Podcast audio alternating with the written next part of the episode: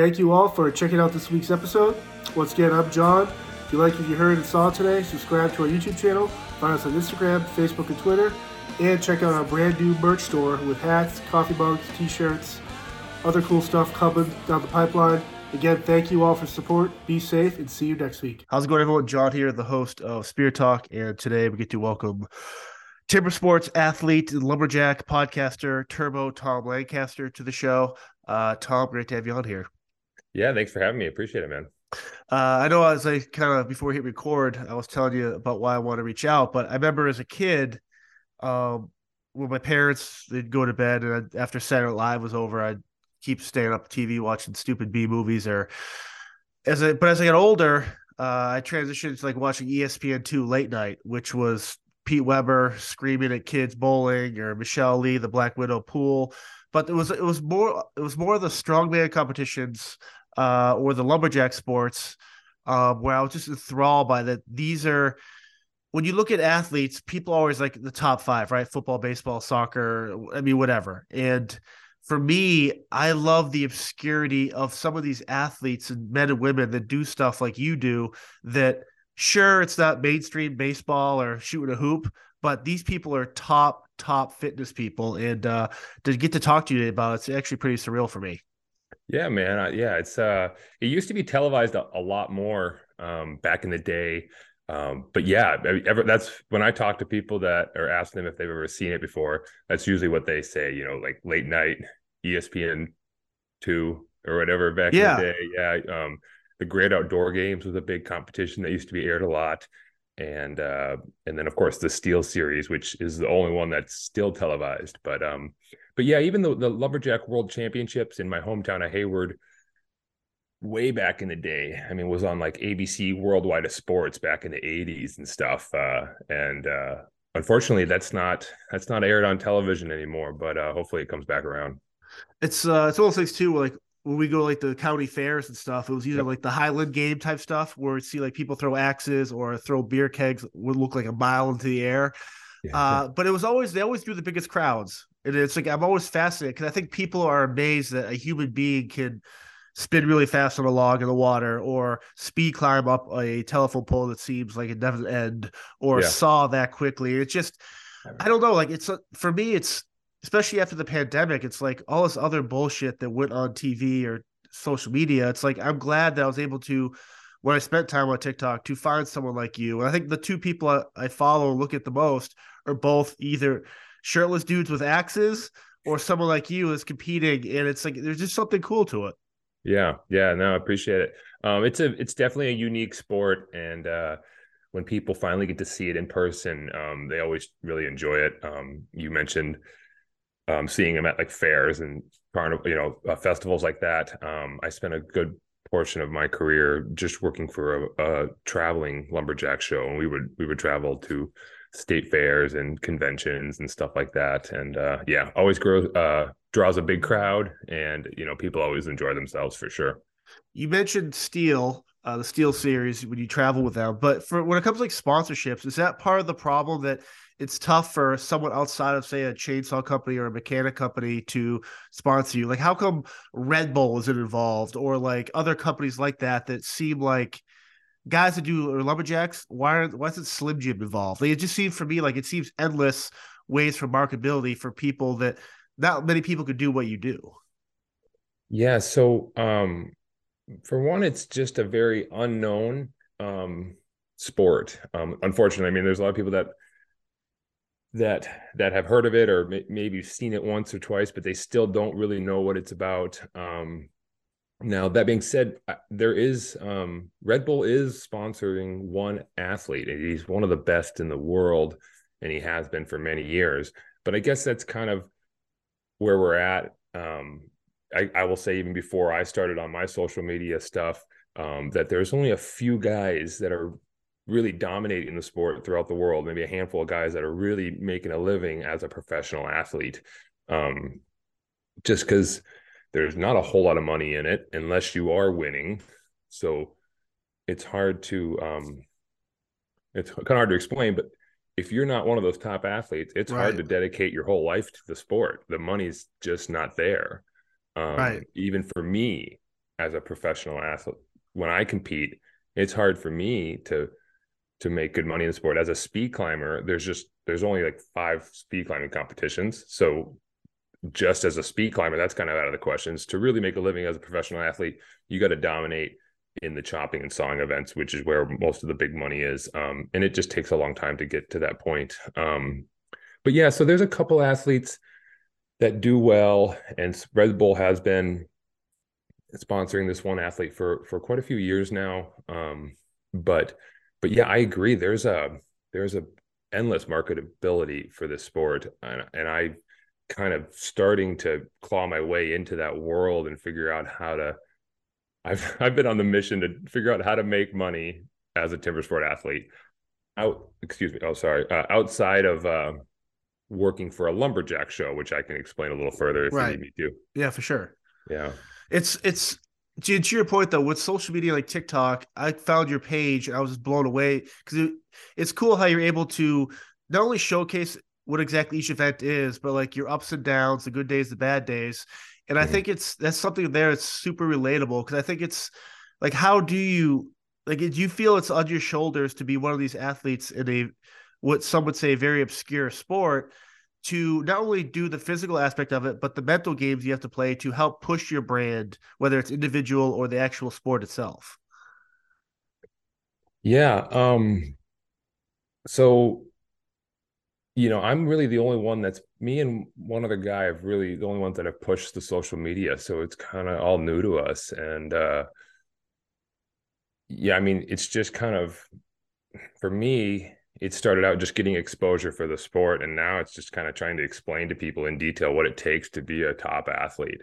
I think for me getting that point across to people that it's more than just a you know someone in their backyard splitting firewood a lot of people think they're like oh i've been yeah i, I grew up doing that. Like well it's a little different when you're competing professionally. So i think for me that's a big part of it is, is ex- explaining and really getting it through to people what it takes to be a, a top athlete in the sport or even even a top 24 athlete in the nation, not even in the world, just to be ranked top 24 in America, and um, which I can, it's which is what you had to do to be part of the STIHL Timber Sports Series. So that's kind of like an elite group. It's the top 24 in the nation right now, and even to do that is not only a lot of money, a lot of time, the mental game, like you said, but uh, yeah, it's it's just a lot to, and there's a lot of events. You know, it's not just like that's the thing about the sport too is you're not just training kind of one aspect of it. You got to, if you want to be dominant in the sport, you got to train for each event and make time to get yourself ready physically, but also do the event training for the technique of, of each event, each individual event. So it's a lot. When did this hobby become something that you do now? Like, at what point were you kind of like, holy shit, like this could be something I could do good at and take over the take over the country and stuff? So, um, I got my start in Hayward, Wisconsin, where I went to uh, high school, and that is the home of the Lumberjack World Championships. So that's one event that happens one weekend every year. Been happening, I think they're on like 65 years that oh, that's wow. been the home of the Lumberjack World Championships. And uh but during the summer months, obviously that's just one weekend a year, but during the summer months at that same location, they there was a people that started a lumberjack show and they did lumberjack shows every day of the summer, you know, Memorial Day to Labor Day um, for the tourist in the area. And basically, what a lumberjack show is, is a mock competition.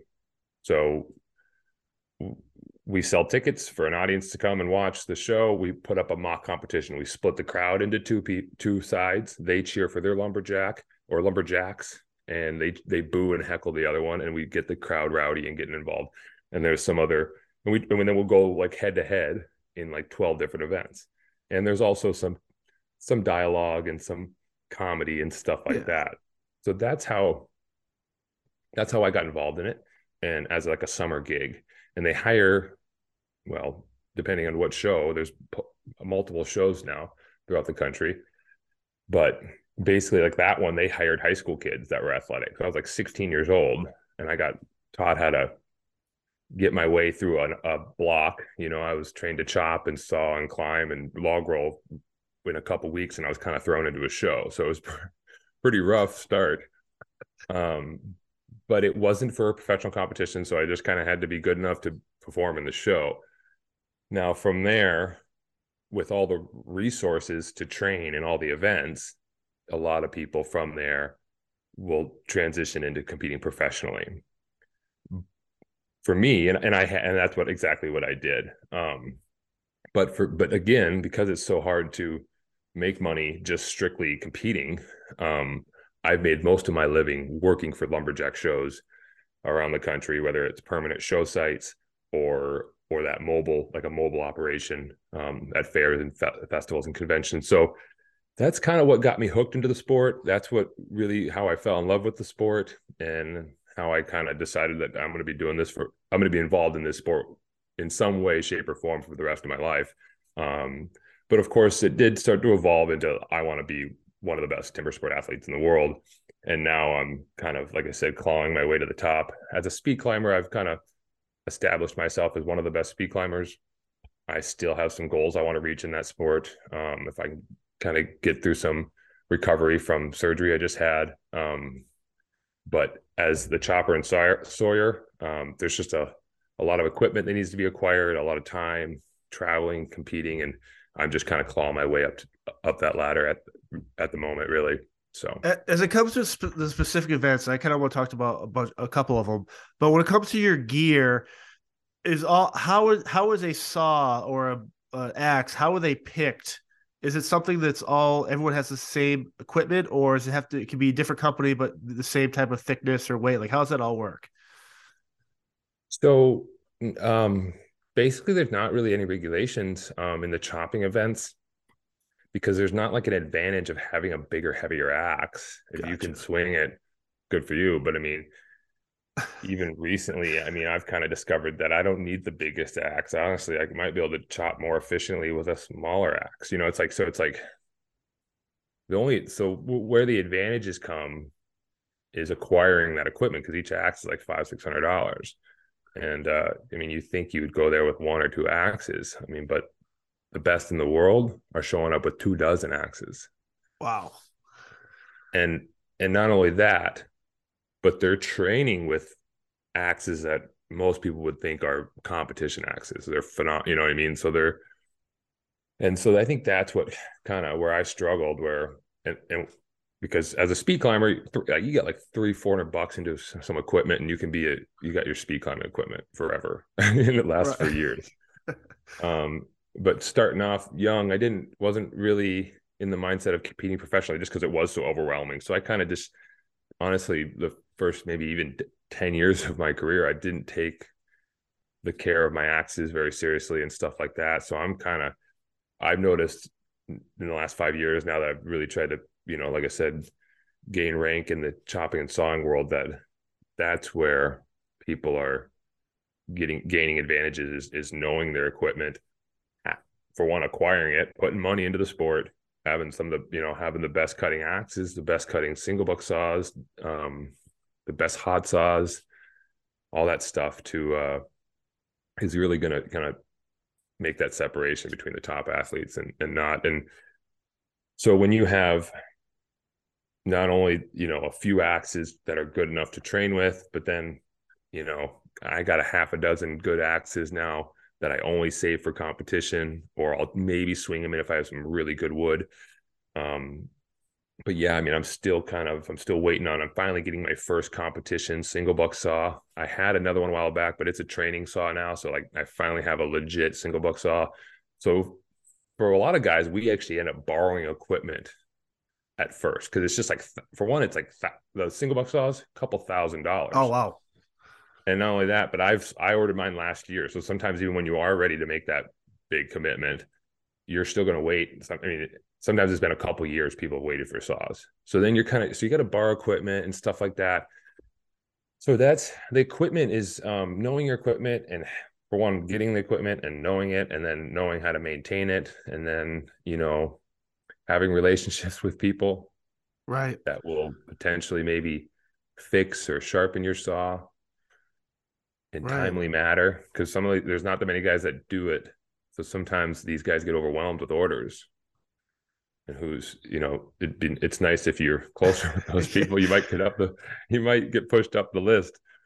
Um so yeah so as far as regulation and and stuff like that and competitions i don't think i don't think there's a i don't think there's any regulation in the axes i mean i'm trying to trying to think if there's like a real simple one but basically no. Um because you know as far as length of handle there shouldn't be because there's no advantage of having a longer handle or whatever, a right. shorter handle. Um, you know, it, for the axe throwing event, that's not really a, a, that's not a STIHL series event, but you know, there's a limit on that. You can only have your axe handle a certain length, but but for chopping, no. Um, I love that it comes off as very barbaric. And like when you watch the videos of the men and women that do this, it's just like it's so pure the fact that it's just going to come down to the individual and what mm-hmm. handle works good in his hand or the weight. And it's just I love that there's you look at some of these other sports, it's like I mean, I, I like do they even PED test? Are you like do they check any of that stuff in lumberjack timber sports? Like drug testing? Yeah. Like, no. Right. They, so it's like I kind of like the fact that it's just this is the Wild West. And I I love the how awesome that is where it's like literally warriors just throwing stuff and cutting stuff up. yeah, yeah. It's funny because it's been around for like hundred years, but like I feel like there's so much more room for growth. Like it kind of yeah. it kind of peaked at one point and kind of just maintained that. And now like honestly, I feel like someone that can be the kind of movement to see to take it to the next level and get more money involved and get have more access to the sport. You know, it's like where where like where do you for me, I know, but like for you, like where would you go to train for this? You wouldn't even. I mean, the only places I go to is if you get a pitcher of beer and you throw axes, like those axe places. But to yeah, your point, yeah. there that's one step closer where it's like make not making this mainstream, but it's like, hey, I get to the number of times where I'm a day off in town with a client or something. Like, what do you want to do? Go to the movies? Want to go bowling? Let's go throw axes, and we'll spend five hours there laughing and the instructor's trying to teach you how to throw it and stuff. And I've had friends that are professional knife throwers and stuff like that, top of the line. And it's just like I find super joy in this because I'm not good at it per se, but I love learning about the intricacies of how to throw an axe or how to yeah. grip it. And yeah like if I if you like for to bring get your sport out there, like that seems like a great avenue just to be like tour those places. Or I know there's a chain I can't think of the name of it that does these in like the Midwest. There's like seven or eight of them, mm-hmm. but it's like that seems like a cool way to be like, oh, we're bringing in Turbo Tom to celebrity guest judge some axe throwing. Or it's like it's sure, sure. I'm, I'm glad that stuff is out there, but you're like go back to what we said before. How do we get this on at 8 p.m.? Like you have people doing uh like these puzzle games or like these weird like human origami things on ABC at eight o'clock on a Thursday. Why can't we watch men and women cut wood or axe throw or stuff like that where it's like it'd be actually a lot more fun. Right. Yeah. Yeah. No, like I said, people love it. So um and clearly like even just a lot of my content is just posting competition videos from a good angle. Like from the if you get a good camera angle of some of this stuff, it's sometimes it's just so rarely seen. People are captivated by it. So it's like I think that's part of it, in my opinion. Like I I've done well getting videos to go viral, and I think it has a lot to do with the camera angle and like if you watch comp. Sometimes I feel like the competitions that we are aired on TV, it's hard for me to watch them. Yes, because they'll sit there and they'll change angles, or they're kind of they might be on the back side of the guy, and they're not the axe. They can't even see the axe going into the wood, and I'm like, so sometimes I I I'd like to kind of be able to help out in that way where I can say, hey, this is what's worked for, for me. And I've tried different, you know, I've got to with TikTok, you kind of can just throw anything up there. So yeah. I've tried. Well, it seems like you could throw a GoPro. Like as I know some of the videos when you do like the speed climbing, and I want to talk about that because it looks to your point, the way it's filmed and the way I see it, it looks super gnarly. It's like how high is this person climbing? Yeah. But it looks it brings almost like a a hyper awareness to a sport or something like that. Like you when you do with those speed climbs, because it's like this is surreal. Like I can climb a tree, but I can't climb a telephone pole like that. That's just awesome. Yeah, yeah, and I think that's where you get people re- recognizing what it what's really going on because uh like like yeah if, if if it's from the wrong angle people are like oh he's just swinging an axe yeah but if you see it from the right angle with the right quality and you're seeing the precision that's going in Right. While standing like, on another piece of wood attached, stuck into the tree as you're climbing. Well, yeah, yeah, exactly. Like then, then you're going, okay. Like I think that will help gain the exposure. and then for me, the sport, like I said, just growing the sport, I think for in general is to get more money in the sport for for athletes that aren't in the top 10. I mean, there's there's the top 10 athletes have some opportunities to win money. They can travel and, and do well. Um, there's just like below that, there's just like next to none. I mean, I even me, like I'll travel 40. Good examples recently, I, I last summer I traveled like 40 hours round trip driving to a competition. I won like 150 bucks. Wow. There's no there was no climbing involved in that. It's just chopping and sawing. But like that's and that's me. Like I'm not saying like I'm great, but I'm saying like I'm someone that's recognized as someone that makes this my life. Obviously, I find other ways to make money in the sport while doing lumberjack, working for lumberjack shows and stuff. But so it's like I think that's where there needs to just be more incentive for those like kind of middle ranked athletes, and then also more access to the sport, even speed climbing. Like there's nowhere to train for speed climbing. You could, mm-hmm. if you wanted to try it out the way we do it, you'd have to come to one of the lumberjack show sites or one of the competition sites and have someone meet you there and you know what i mean? Like right. there's no place where you can just go and train. So like i've trying to think of ideas of where where can you let people really try this sport? The chopping is a little tougher because it's so dangerous.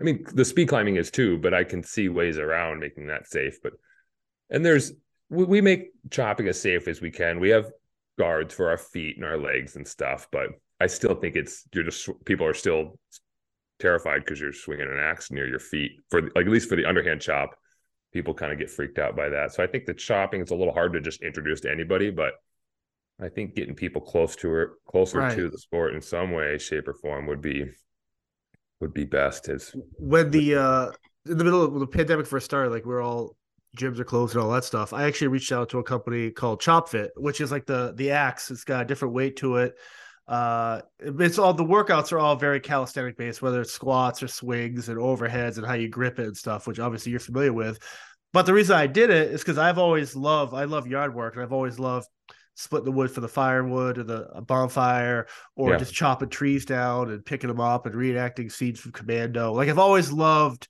the idea of using the yard as like your, kind of your workout right and so yeah. i was drawn to it just because it's like it's a safe way to get the fundamentals down of swinging a proper axe and doing it while doing it in a safe environment as opposed yeah. to me cutting yeah. my chins and stuff. So again, that's another thing where it's like to see that out there in mainstream. And I know UFC champions use the ChopFit as a training tool too. So it's again, I just I, I wish there was more being done. I think the, as you put more content out and keep being who you are, yeah, eventually the right person's gonna see that, whether it's a producer or someone, be like, hold on, there's something here. Because even yeah. the reality TV shows like Axemen, uh, I think that's what it's called. I'm just fascinated by it because it's like this is pure drama of uh, literally a tree could fall and kill, or yeah. it's just the idea of being a lumberjack, early roots of like Paul Bunyan, like all these tall tales. It's like there is something really pure about it. I think there is drama in that. Yeah, I mean, absolutely. And I mean, I've yeah, I mean, if you would have followed me around, yeah, for the last, I've been doing it. This is going to be my 19th season being involved in the sport. I mean, there's definitely been some trauma, definitely a lot of injuries. Uh, I've seen some gnarly stuff for sure, and just, I mean, to get into the mind of a, a you know, a competitor shooting for a world title, right, at the World Championships or STIHL, and just what it takes. I mean, it's a, it's a lot. I mean, we're there's to be the top in the be the top athletes in this sport, you, you've got to be obsessed. You got to dedicate a lot of time and a lot of money. You mentioned uh, recovering from an injury, um, but when it comes to like competitions, like, and I know you've you've uh, recently posted about these new mushrooms uh, you take for recovery and stuff. But when it comes to like that type of stuff, do you like do you like ice baths, cold water treatment? Like, how do you recover from a competition um, in terms of like you're not just drinking water and Gatorade. Like obviously you're sore. You have to your muscle groups are all effed up after competition. So how do you kind of recover yourself to get ready for training the next time? You know, when I got in, when I got in, involved in it um, with lumberjack shows, you know, we the re- recovery wasn't taken very seriously. yeah, normally, of course. I mean, why? Why would it? light light beer? Yeah, um, Mountain Dew and a Slim Jim. Yeah, yeah, yeah. Um, but yeah, I mean, I would say in the last, like I said, five or so years. I'm 30, gonna be 34. So I started taking, you know, my recovery and stuff a little more seriously. I I personally don't do ice baths and stuff like that right now. I think it would be great. I've looked into some stuff about getting a good ice bath. I think it would be beneficial. I know there's good benefits to all that. Um, so I thought about trying to arrange that in the future because I have had some injuries with my ankles and stuff. I just had surgery to remove some bone spurs back in January, so I'm still kind of recovering from that. Um, for me, I I think the mobility of it, the you know, especially we're just I think especially it depends on what event too. Sometimes like, that's kind of drastically different. Like as a speed climber, I think all the joints are there. That sport is very hard on all your joints. And, you know, ankles, knees, your, your hips, the your my hips. Like I mean, like I can feel them grinding. You know, if I'm if I'm not on top of it, I and I go to kind of test what I can do. I can I'm tight. So it's like I think taking care of your joints and your mobility um, is is crucial to longevity in the sport. In terms of like the injuries and stuff, for especially the speed climb, you talk about the pads, like the sawdust. Yes, yeah. So I guess I was just getting to the point where, like, you know, if you lose control and fell to the bottom of the pole back in the day, you know, it was pretty bad. You know, I've and then even when they started making pads, they weren't like perfect, and people were, you know, I, I know a couple people that broke their backs. Oh. Um, I didn't want, I've never seen it happen, but I know a couple people have broken their backs from just hard falls, you know, because it's a race back to the pad.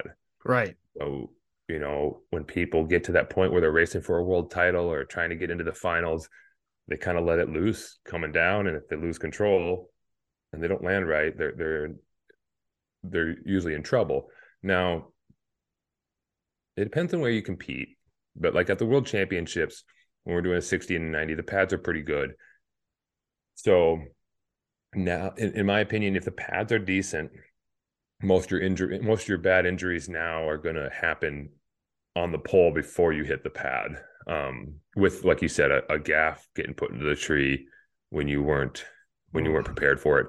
So basically, like we use our basically we use our rope to like control ourselves and like take the kind of weight off the rest of our body and like use it as like a brake. And uh, when we're coming in with our gaffs, if we're doing it right, they should just kind of barely click the tree and roll out. And you should just be real loose with it. You're not trying to like jam it back into the tree. You're just trying to like brush right. the tree for a legal climb. So you're trying to just stay in control. And then like even if like so because we have to put our a gaff in each section on the way down, we have to legally. So to make it a legal climb. So sometimes you see us like turn to our side because we lose control which is kind of a safe way if you're losing control because you kind of eliminate your legs and you can kind of yeah. just lean on your rope, but you still got to put gaffs in to make a legal climb. So you'll see us putting gaffs in like underneath our leg, you know, like kind of sitting sideways. So we make it a legal climb. So a lot of injuries happen is if like you get into a bad rope position, like if you get hung up or you slip and and you you don't have control of your rope and your rope gets low. So then and then all of a sudden your gaffs come back to the tree.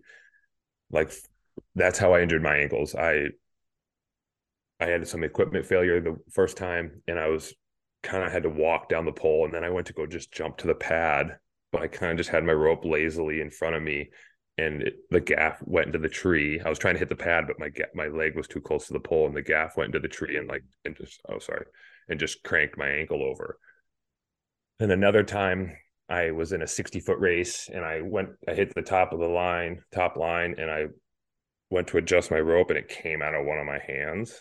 So then I was kind of like smashed against the tree coming down and was hitting my gaffs pretty hard on the way down. And that's when I fractured my other ankle.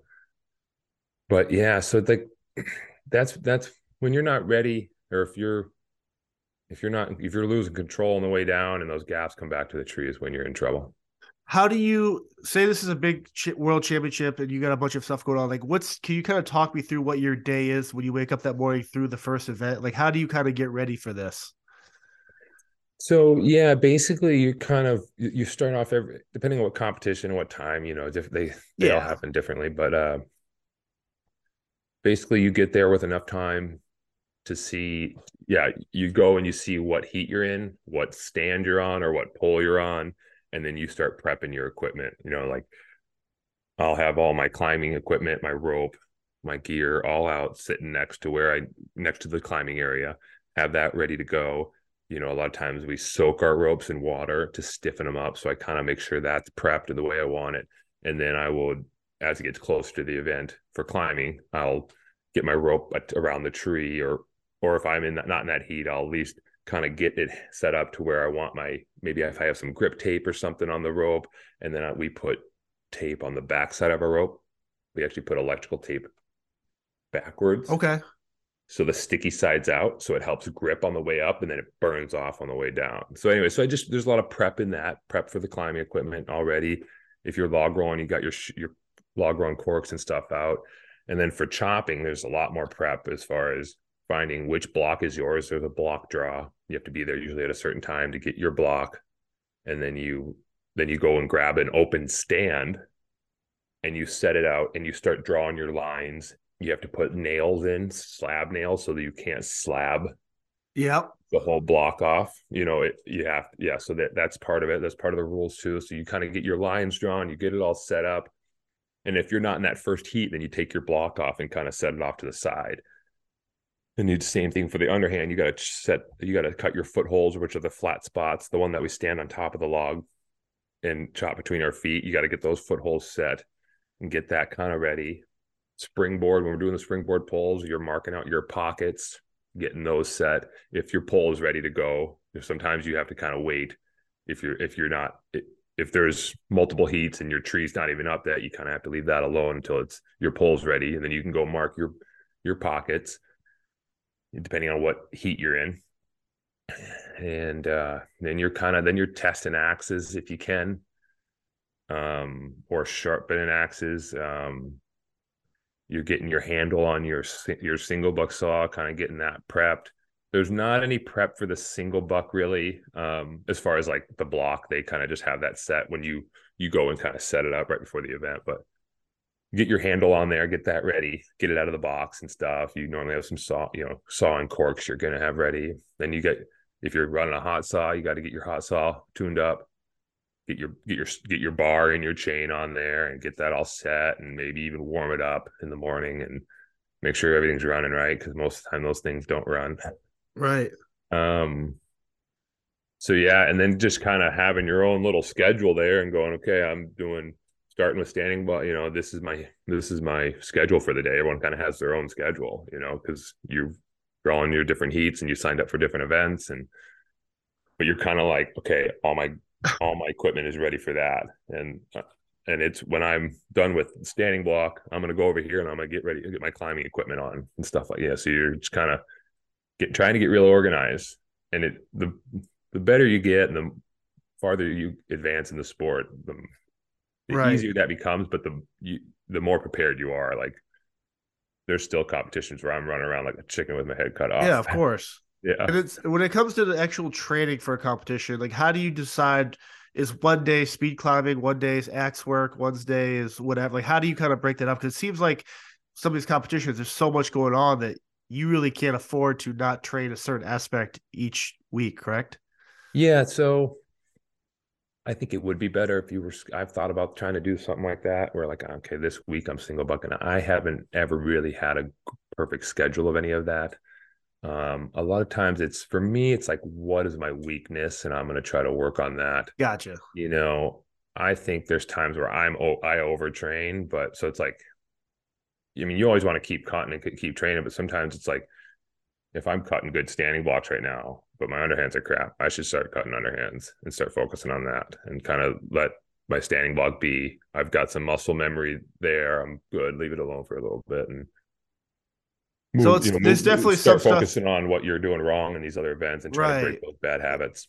So when it comes to like the grip stuff or like swinging something or cutting something, it seems like that is a perishable skill if you don't maintain some level of practice for that. Correct?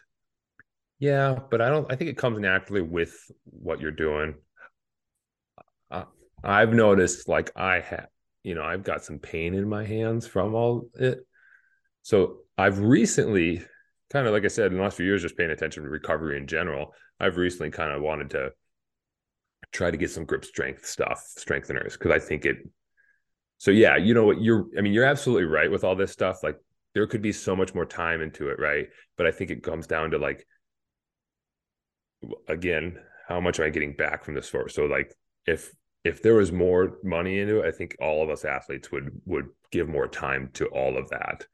Right. So sometimes right. it's I think it I think that has a factor in it where it's like I could spend all day in recovery, right. but I gotta but I gotta work my normal job, right? Like I'm like so it's like that's what it comes down. And that's why yeah, I so love. There could be a lot more recovery. I've uh I've had a bunch of the the championship uh like arm wrestlers on the podcast and like you guys they do these competitions but they either they either work in the oil wells or they're ranch hands or like they have the other jobs it's like yeah. the interesting thing I find with that is you have to compete at such a high level in your sport but you also have to pay your bills do your job you have yeah. issues at home you have a sick yeah. kid or a wife or your car broke down it's like I'm always fascinated by the human spirit to kind of push through that stuff because you're not a uh, LeBron James, where you're you're not, you're the number one in the world, yeah. and you just yeah. focus. This is your sport, this is your hobby, your life, your career. You have all these other stuff you're juggling, and to still be at the level you're at and keep pushing higher. Like there is something really unique and awesome about that.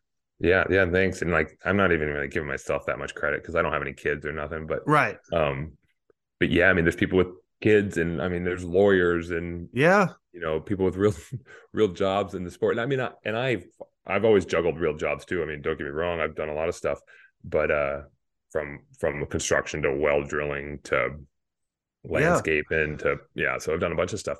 But but my goal recently has been to to figure out a way to make money uh, with the sport through social media um and stuff like that. So I honestly I because I want to give it more time. So I'm kind of stubborn. I don't have any kids, so I can kind of yeah, of course. Do that uh, where I want to I want to make a living doing what I love. I, I it kills me to get a normal job, and I do. I mean, I work part time right now, serving tables and stuff, and um, but yeah. So I would uh, I, I would say it's it's it. That's the kind of that's the goal is to to not have to juggle that, so I can give it the more time. Right. But yeah, like so. For instance, this summer I'm I'm actually leaving a couple weeks. I'm driving up to Alaska to work for the Great Alaskan Lumberjack Show and um, I'll be doing shows there all summer long. I'll have to fly back for some competitions. I um, uh, I saw that in 2019. I was up there. Oh, I cool! up there with a band. We we did the Alaskan State Fair. Oh, I've uh, I've done that the last two years. The okay, yeah. I, so we saw part of that that show up there. I, again, I'm just like this. Were you? Did you see it at the state fair then? Yes. Okay, so that's a that's like a three week event. Okay. Um, or right, we, are there yeah. every day of the we're there every day okay. of the fair.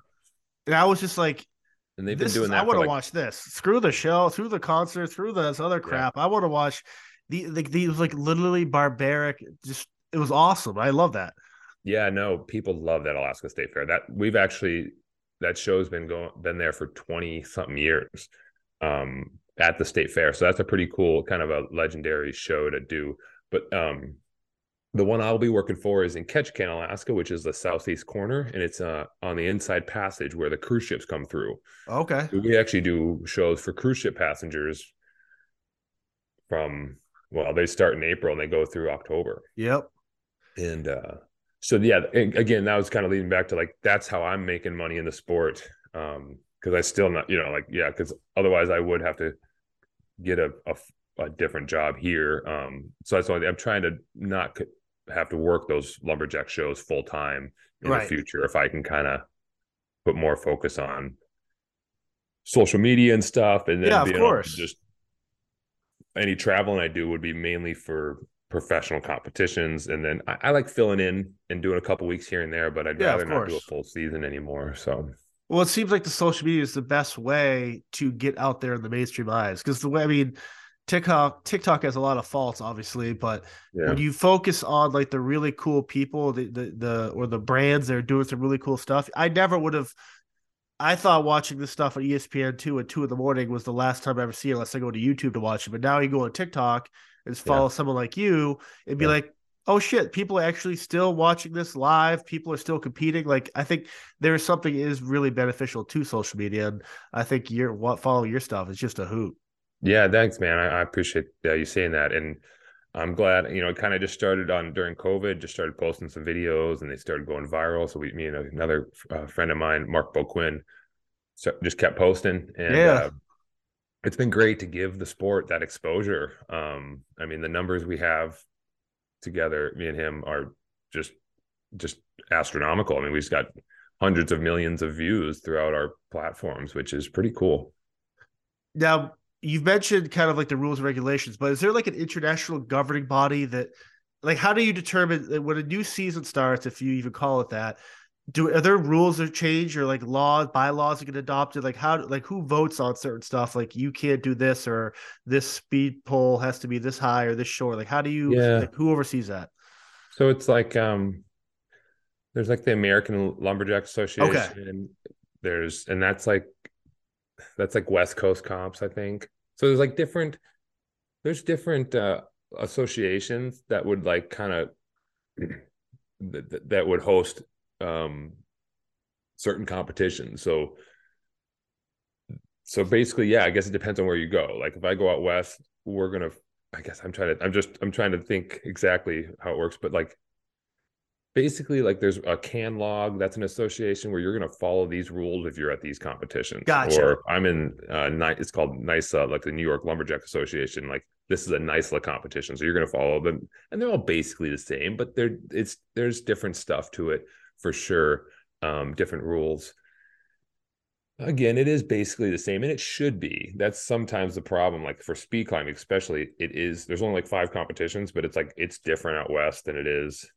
There's different rules there's slightly different rules and stuff and uh but so then there's like um the STIHL timber sports series which is um the biggest and basically most prestigious competition and the only televised com- uh, competition at the moment um it used to be on espn and now it's on cbs sports there's a there's an athlete advisory board and and i think and then another um group called the granite state that that kind of help rank all the athletes. So we for that, you know, that particular competition, we anybody can apply, I guess. You know, you you can fill out an application and turn it in and you submit your times for the six events that are in the STIHL Timber Sports Series, which is the underhand chop, the standing block chop, the springboard chop, and then the single buck, hot saw, and stock saw. And for that, that's just like its own little competition. That's the STIHL Timber Sports Series rules is what you're going to follow if you're in that competition. And the same thing goes for like the Lumberjack World Championships. I don't think that's in an association that just has its own rules Gotcha. for the Lumberjack World Championship. So it just depends. They're basically the same though. I mean, it's nothing nothing too crazy should change. Have other you ever cli- climbing is a little little different. right? And have you ever had to deal with like protesters who are like you're killing trees or you're part of the problem? Like, how do you like? Has that ever come up? It comes up a lot on social media, but I Oh, haven't had God. to. Uh, yeah, I haven't had to fight it, um, or I, I haven't seen any people at no, never at competitions and stuff like that. Um, such a fascinating it's because obviously the big thing for when it comes to like people this obviously probably more geared towards the actual lumberjacks or the foresting industry but the idea that yeah i'm sad when forests go down but there's also a lot of benefits why some stuff gets cleared out for regrowth and stuff like that and i think people hijack this idea or they attach themselves to people that are man i'm just chopping a piece of wood that like like what do you i'm not here to cure the world and it's just like i hate when people hijack that stuff yeah, so it's funny because a lot of the people that are involved in the sport have like forestry degrees. right went to so school for forestry and like know more and care more about the, the environment than the people that are complaining. And they yeah, it's all it's it's all in you know how do I want to say it? Like I mean it, it's all managed, you know, appropriately or or there are certain plantations that are grown for this too, you know, certain, you know, so it's like we're not just going out and just clear cutting forest for our competition and it's it's all it's all gathered in a sustainable way. When it comes to international competitions or not that maybe i don't know if you've been overseas yet but when other people in the world come together and do an event when it comes to their training obviously the wood's different there right? Like do they have to is it how do they how does someone train say you were going to germany for some crazy competition and they have a specific wood there how do you get access to that wood or do you have to find something similar to train with that with your gear? Yeah that's a good question. Um so yeah, basically you it is the gear is drastically changed. Like yeah, even when I go to Canada, the you know in, in the states we we we saw and chop a lot of softwood like um, white pine, yeah, aspen, and then when we go out when I in in um, British Columbia, Canada, when I competed Oh, there, yeah. there's their sawwood was Doug fir, which is a hardwood. So I wouldn't even I wouldn't even use my same saw. So speaking of like how expensive the sport is, like the spot the saw I spent two thousand twenty five hundred dollars on, I can't use it at that competition because it's not filed. It, it would ruin that saw basically. So yeah, for one, it's like there's different ways to train. I mean, there we have, I have like a trainer saw that I would probably put through anything. I'm not going to run it through anything horrible like that, but I can run it through a little rougher wood and if it's dry white pine, I'll put it through that and get my get my endurance. That's basically that was for that event, you know, that's basically the the difference. Chopping's a little different. You do want to practice with with some harder wood for sure. Um like when you go to the Sydney Royal Easter Show is a, a comp- competition in Sydney, Australia, and it is one of the biggest wood chopping competitions in the world. It's like a 12 day event, and it's just chopping and sawing. No, no hot saws. It's just chopping and sawing, and uh, but it's all hardwood over there. So you got to have different axes to cut that hardwood. So even though you got a dozen axes here in the states that cuts off white pine, it's you got to get different axes or ground differently to hold up and cut that wood well and efficiently. And people break axes. You know, you go over there and you're breaking axes and stuff because it's hardwood. And um, so yeah, I think I th- I think it's more. I think the concern is more on getting the gear that's going to cut that wood. And then, of course, you do want to adjust your training if you're going to go cut hardwood for sure. But I, th- I think it's if you can get kind of a tougher, some tougher wood to train with, that's not so big of a, that's not such a big deal, but uh, or big of a challenge. But I think it's gathering a whole nother set of equipment to cut cut that wood. right. It's so It's just fascinating. expensive. Yeah, no, for sure. Like when you have to travel, you have to bring all that stuff with you. It's just like Yeah. I, I guess I never realized. I just figured that you guys would just show up in a truck and get out of there and start swinging. It's like there's so much that goes into this. Yeah, like eh, yeah, if you can drive, great. But sometimes it's but- too far, you know, and it's like so you're gonna fly, but then there's challenges to that. And Right. I mean, I don't even try to I haven't tried to mail a hot saw, but those hot saws, I mean, mine's a little cheaper, it's a little smaller, but I mean, still I got like six grand into this hot saw. I know the the ones that they're running, some of those other guys are running are 10 grand. And you got to figure out how to mail that to your competition. You got to empty out the gas and I don't even know Trust that he even you got to it piece it, apart. I mean, Right. you can take some of it with you, but I think the motor head, I think it has to be empty of fuel, and you got to ship it. And there's guys that have done it, and they they don't seem stressed about it, but it sounds that sounds like a nightmare. So a lot of times, I'm like this summer, I'm trying to coordinate a saw that I can borrow from somebody because I'm going to be up in Alaska and I'm going to fly down to these two competitions or th- well, three competitions. So I'm going to try to coordinate um, that back here in the states, and I'm going to leave my comp saw, my single buck saw, like like I'm going to leave some comp gear here with a buddy who's going to bring it to the comp, and I'll just bring my training gear up there. So yeah, a lot of logistics where you're trying to like figure out, especially if you're going to be traveling from far away, and like he's my friend actually that I'm referring to, he's he's going to all Sydney, Australia at the end of this week Wow. and he uh so he's kind of he has some gear lined up over there some axes that are going to cut that hardwood and he's flying with a single buck saw. He's going to fly with that. I've flown with saws. And then those springboards the boards Yeah. you put into the springboard you got to fly with those because you want those clips are kind of designed a certain way. You don't i don't yeah it's a lot. It's a lot of stuff. Axe axes aren't so bad. You can what comes the problem is the weight. So you can't if you can't drive unfortunately you're probably not just going to you're going to be limited you got to kind of know Right. you're going to have to leave some stuff behind if you're going to fly with all your gear you just it's hard to bring a dozen axes Yeah, no, I hear you. So, But uh man, this has been awesome. And uh yeah man i appreciate it Before. I let you go, let people know your TikTok page, uh, Instagram, if they want to send you messages to check out what you're doing. yeah What's the yeah, best man. avenue to do that? Appreciate it, man. Yeah, it's it's it's just Turbo Tom Lancaster across all platforms. Actually, super easy. Um, on Instagram and TikTok, and then it's all yeah, and then YouTube as well. Yeah, YouTube. Yeah. They're all Turbo Tom Lancaster. I guess Facebook is just Thomas Lancaster, but if you, you do the, you do Tom, your, you're going to find me on on most platforms. And you do your tubular uh, 10 minute podcast too on YouTube channel, yeah, correct? Yeah.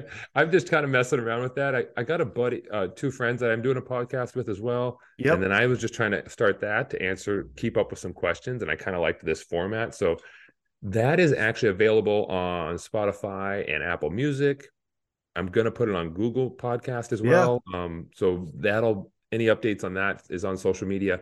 And that is just Turbo Tom's podcast. Um, I think I'm dropping the totally tubular. no, all um, good, man. I do want to keep it at 10 minutes just because for one, editing and all that stuff, it's nice if I can kind of like hop on and answer some questions and and um, yeah, eventually maybe once I have a little more time, do some longer ones. But but no, yeah, so yeah, Turbo Tom's podcast. I think all the links I'm gonna try. I think you can basically find yeah. it all on my social media. But uh yeah, Turbo Tom on on everything. It's uh it's cool to see you're a champion of your sport and uh I think if it, one of these days it's going to break, it's going to be awesome when people finally realize how cool what you you guys do. So again, thank Thanks. you for your time. Thanks, man. I appreciate you having me, and uh, yeah, best luck with all you do. And yeah, if you have anything you want me to share, let me know. I'll, I'll share it on my on my stuff for sure. Awesome. Thank you, sir. All right, thanks, man. Have a yep. good one. Oh, hello. I'm just enjoying this nice fucking candle. Anyways, I'm John, the host of Spirit Talk, and I want to talk to you about nice fucking candles. We are lucky to have Nice Fucking Candles as a sponsor of the podcast. And if you use code SpearTalk15, you get 15% off your first order, or use the affiliate link below to always get your candle needs through Nice Fucking Candles. Nice Fucking Candles are 100% soy wax. They have a 65 hour burn time, maybe more if you uh, nurse the flame a little bit. Maybe, I don't know, I'm not an expert on flames uh, or candles. But I will say these things burn a long fucking time. You ask me about the wick. It's a double wick for even burning, which is amazing. And uh, they come in three incredible flavors. Uh, I'm not sure if you're going to be eating these candles, but if you do like them, the scents are eucalyptus and ginseng, tobacco and fireside, and seaside and driftwood. Once again, uh, nice fucking candles. They are the candle company for Spirit Talk. And if you love candles and need a good scent to clear out your office, your room, your podcast room, your weight room, uh, your whatever you're doing in a room that smells like crap, use this candle. It's amazing. Thank you. Check them out. Love nice fucking candles.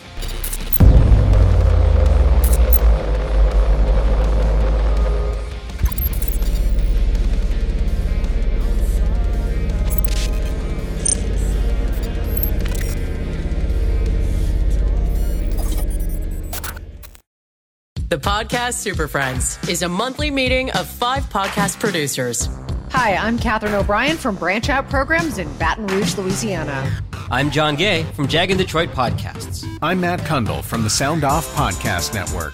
I'm David Yas from Pod 617, the Boston Podcast Network. And I'm Johnny Peterson from Straight Up Podcasts. Together, they form the Podcast Super Friends, an alliance of podcast masterminds sharing best practices, insights, and discussions to help make you a better podcaster. Follow or subscribe to the show on Apple Podcasts, Spotify, Google Podcasts, or at soundoff.network. Do did, will, the Story of People podcast is now available on the Crier Media Network. The first five episodes are here and feature some incredible guests that fit into one or all three of those categories. Ready? Tara Slone from the San Jose Sharks Undercurrent podcast at NBC Sports. Marianne Iveson from Iveson Voice and the Let's Take This Outside podcast to talk about the world of outdoors as well as voiceover land. Ariana Hunsicker, future Canadian Paralympic swimmer, already winning tons of awards for this country. Scott McGregor from the Hot Wallet podcast to dumb down the world of crypto, Bitcoin, and NFTs so you don't have to. And Jackie Holowati from Climate Pledge Arena in Seattle, Washington, the first net zero carbon certified arena on the planet. Wherever you get your pods, wherever you watch your pods, and on the Crier Media Network.